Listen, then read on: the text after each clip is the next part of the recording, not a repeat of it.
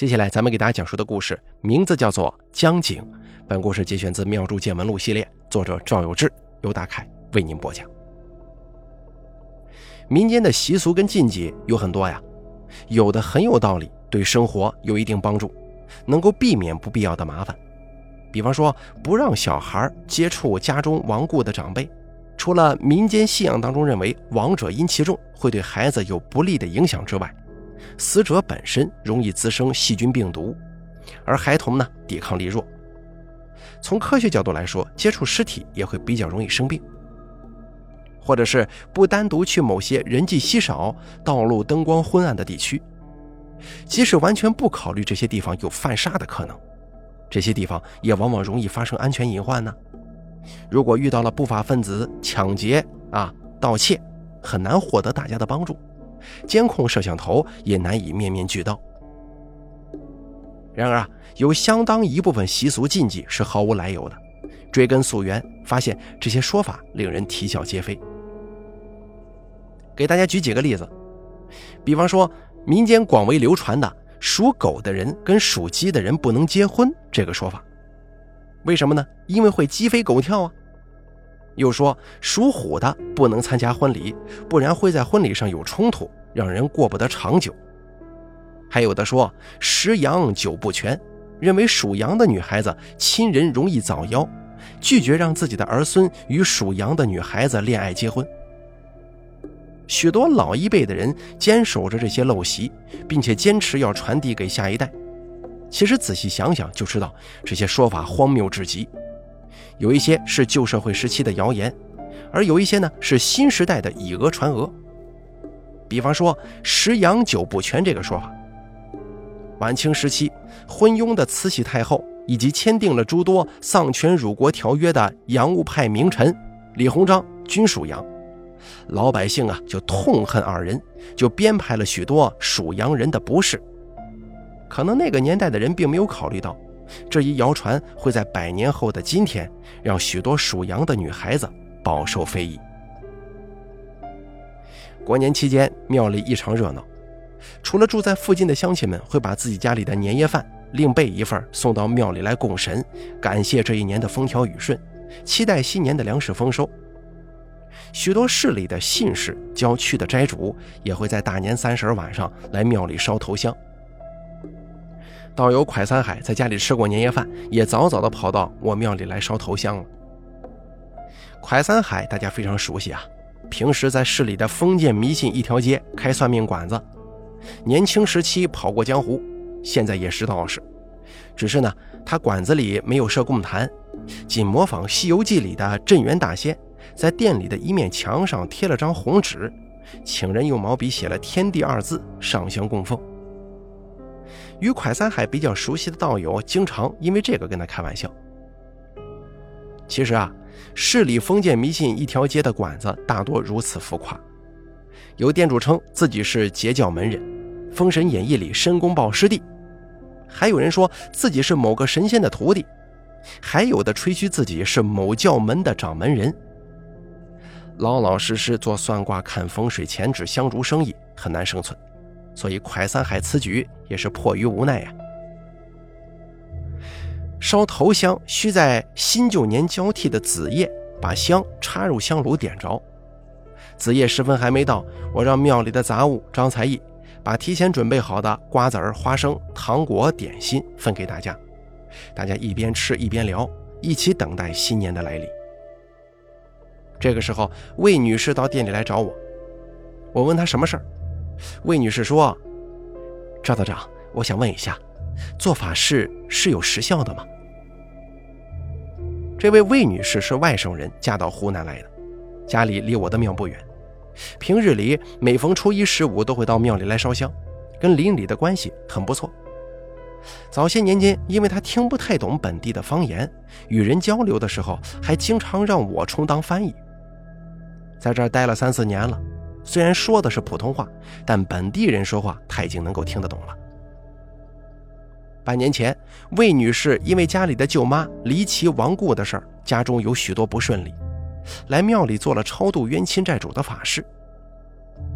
我就说，啊，有的法事呢是有明确的时效性的，比如拜太岁的法事。道教认为每年的值年太岁神不一样，就好比村里的村长一年一换，你拜访了本年上任的村长，等到换届了，新上任的村长就不认识你了。也有的法事是一次性的，比方说还寿生债的法事，这也是道教认为人托生的时候曾问冥司禄库借过这个寿生钱，等到长大了就要把寿生债还给冥司，这种法事做一回就行了。旧社会的时候呢，有一些手头宽裕的斋主善信，做完还寿生债的法事，发现这个法事对财运有一定的有利影响，于是呢就多做几次。这个超度法事也是一样的，道教认为超度一次就可以了，也有债主会多次为同一位亡亲做超度法事，这个事儿我们是不反对的，重复做并不是全无用处，每次超度也是烧许多纸钱，就好比给老人多孝敬一些红包，差不多这个意思。魏女士点了点头说：“我上次跟您说我舅舅家里的事儿。”我舅妈两年前出意外身故了，接着我舅舅很快再婚。前段时间里，呃，家中一直频繁出现各种意外。您帮我做了超度冤亲债主的法事，半年里没再发生过其他意外。就是最近几天呢，又出了一些事儿。我不知道是不是这个法事的时效性过了呀？我说道：“法事总不可能跟止疼药一样天天吃。先说一说你家里出了什么情况。”啊，我舅舅离婚了，很快又结婚了，还买了一套大房子住呢。跟两年前结婚的那个舅妈离婚了吗？然后又紧接着找了一个。嗯，是这样的。呃，这这虽说快了点儿，那说来也不算什么坏事吧？魏女士继续说：“我舅舅离了婚又结婚，这事儿发生在他身上也正常，家里也见怪不怪了。”但是跟现在这个舅妈也不知怎么回事她脾气好大呀，天天跟我外婆家里亲戚吵架，闹得全家人都不得安宁。怎么，是因为家里有矛盾吵架，还是因为一些鸡毛蒜皮的小事儿就大发脾气呢？其实也没什么事儿，让我说我都说不出来。本来我舅舅跟他结婚，家里人也不反对，我外婆也是这个态度，如果相处得好就多来往，相处不好就少见面。这个新舅妈呢，一开始也不难相处。自从办了婚礼，搬到我舅舅这里住以后呢，就跟变了个人似的。但是婚礼上也没发生什么事儿。如果只是相处不好，少接触也就行。他还经常上门去找我外婆、我妈妈吵架。如果你说他是个骗婚的吧，之前都伪装得很好，只图我舅舅钱，呃，这个不像。他自己的家境条件还是很不错的，不至于干这种事儿啊。我说道：“如果说当时做完这个法事没有明显的好转，或者短时间内有一些异样，那就是事情没处理好；如果是半年内都没事儿，那应该是产生了新的问题啊。那赵道长，你说会是哪方面的问题呢？”我说道：“你刚才说你舅舅买了一套大房子，你新的舅妈是搬到这里住以后开始变了个人的，对吗？”我正说着呢，道友蒯三海在大殿里听见了，凑到我跟前问道：“哎，是谁买大房子了？要看风水吗？我这儿可是专业的风水顾问，价钱绝对公道。”说着，蒯三海左右打量一番，看我正在跟魏女士说话，又转头跟魏女士说：“怎么，您要看风水吗？”我推了蒯三海一把，说道：“怎么过年你都不消停啊？你能不能歇会儿？”人家家里有点麻烦，正问情况呢。快三海翻了个白眼说：“这种风水上的问题，还是交给我这样的专业人士来吧。”哎，小姐姐，你这里什么情况？跟我说一下。房子买哪儿了？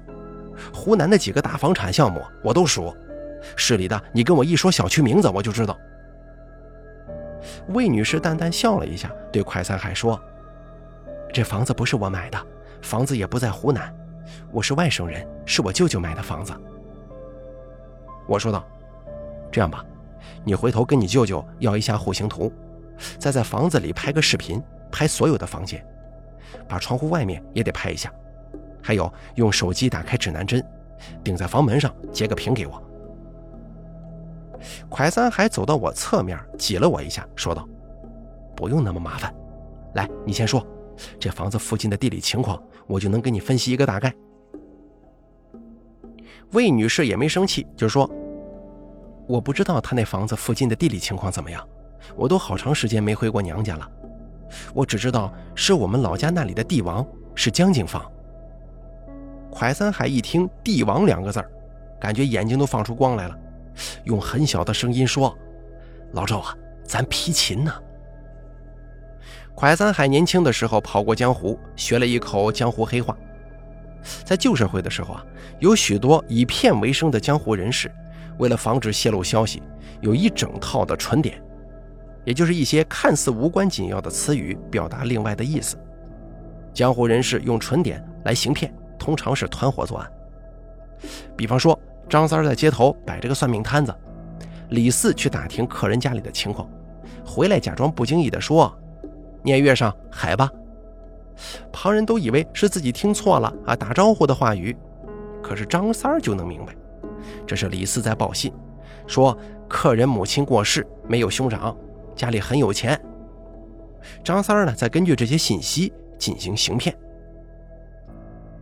批琴也是江湖黑话，意思就是合作之后分账。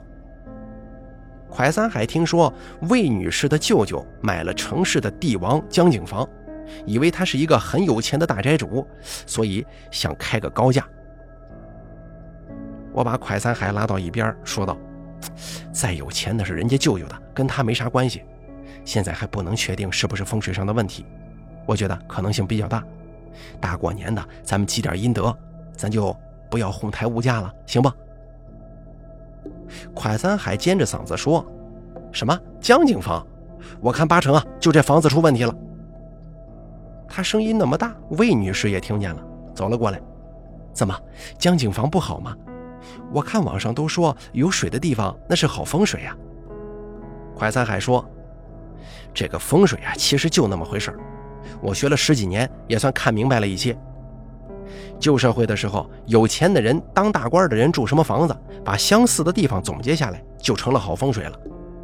你看那什么天斩煞，说是窗外两栋高楼之间有缝隙。”像是一把刀斩在自家，其实不就是个风口吗？旧社会哪有住高楼的？那都是现在才有的词儿。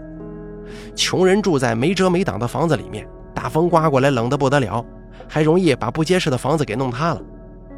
就算是现在的房子造的结实了，这样的风口呢都没有办法开窗，整天窗户外头还呼啦啦的响。按老赵的话说，人住在里边怎么能休息好啊？休息不好，哪有精力工作赚钱呢？我说道：“哎，行啊，你现在也开始学着说明白话了呀。”魏女士说：“那我舅舅这个江景房怎么样？现在我外婆家呀都打算劝我舅舅离婚了，实在是受不了我新舅妈这么折腾。可我这舅舅都第三回结婚了。”我说道：“其实很简单呐，大部分江景房、海景房离水急风大的位置太近了，你偶尔旅游出去住一下没事儿。”你要是常住，那肯定不好。从风水角度上来说，住宅附近有流速过高的河流或者风口，那都是比较凶的，很不利于财运，还有家中的女性。旧社会都是穷人住在海边、河边、江边，风特别大。有钱有权的都住在相对安静的地方。这种江景房其实很不好住的，外人不了解情况会觉得很羡慕，住在里面的人。其实往往都会觉得不自在。即使完全不考虑风水的因素，这样的房屋也会让人情绪越来越消极，自然也不能在生活当中心平气和、积极乐观了。你先不要着急，遇见这种事情啊，不要冲动，也多让家里人跟你新舅妈沟通一下嘛。快三海点了点头，附和道：“好多我这儿的客人呢，都说买了沿江的江景房之后后悔了，有价无市，卖又不好卖。”住着还糟心，而且有不少老总买了沿江的江景房以后，生意都不好了。我们这边江景房就是湘江的江景，湘江水流那么急，风又大。按老赵你的理论来说，就是休息不好，也就没精力好好打理生意了。从风水角度来看，这种房子也是非常漏财的。对了，你们家人平时都不跟他说话吗？魏女士说：“换个房子住就会好一些吗？我外婆家一开始跟他也是客客气气的，谁知道结婚之后这么难相处，就没有跟他聊过了。”我说道：“这个呢，还是要看你的舅舅了。如果他愿意折腾，就把这房子卖了，换一个相对来说环境安静的地方。如果嫌太麻烦，就按我说的，把户型图、家里的情况拍成视频发给我，我们这边啊帮你调一下。”魏女士说：“这个调风水复杂吗？”我说道：“我们看风水是这样的，如果你还没有买房子，还在看房，或者是你要去自己买地盖房子，那就从外部的地理环境方面为主去挑选。可如果你已经把房子买下来了，要装修，那外部地理环境已经不可能改了，就从房屋结构方面去调整。比方说某堵墙要拆，或者是房间的门朝向。”要改，如果已经入住的，那只能在房子里摆一些东西了。你舅舅这个情况，可能要用很多东西镇宅，会比较复杂。不过也就一天两天的，就可以置办完了。魏女士这就给她舅舅发了信息，让她舅舅把房屋的各个房间都拍了。她舅舅呢，刚好也正在家中团聚，顺手拍了发了过来。我跟蒯三海趁这个功夫仔细看了一番，发现房子楼下就是江边楼本身建得很高，四方都没有遮挡，一致认为这房子会不利于家中的女性，并且把如何摆置的方法跟他说了。很快啊，子夜时分到了，大家都去抢头香、点爆竹，为新年祈福。大年初四这一天，魏女士来庙里，从背包当中取出两沓现金，就说：“我舅舅按照您跟蒯师傅说的法子重新摆置了。”也跟他好好沟通了一下，这两天呢，我感觉这新舅妈不闹腾了。舅舅听说您这儿要修庙，特意给我打了一笔钱，让我交给您，顺便祝您新年快乐。我说道：“也许这就是新年到了，你舅妈的脾气收敛了一些，想好好过日子呢。”咱们听众朋友们在生活当中遇到一些比较微妙的情况的时候啊，免不了要上网搜索相关内容，但是需要甄别。遇见了家庭矛盾，也不要头脑过热、一时冲动，多沟通、多交流。所谓和气才能生财嘛。希望大家平安喜乐。好了，咱们本期《妙珠见闻录》的故事就说到这儿了。作者赵有志由大开为您播讲。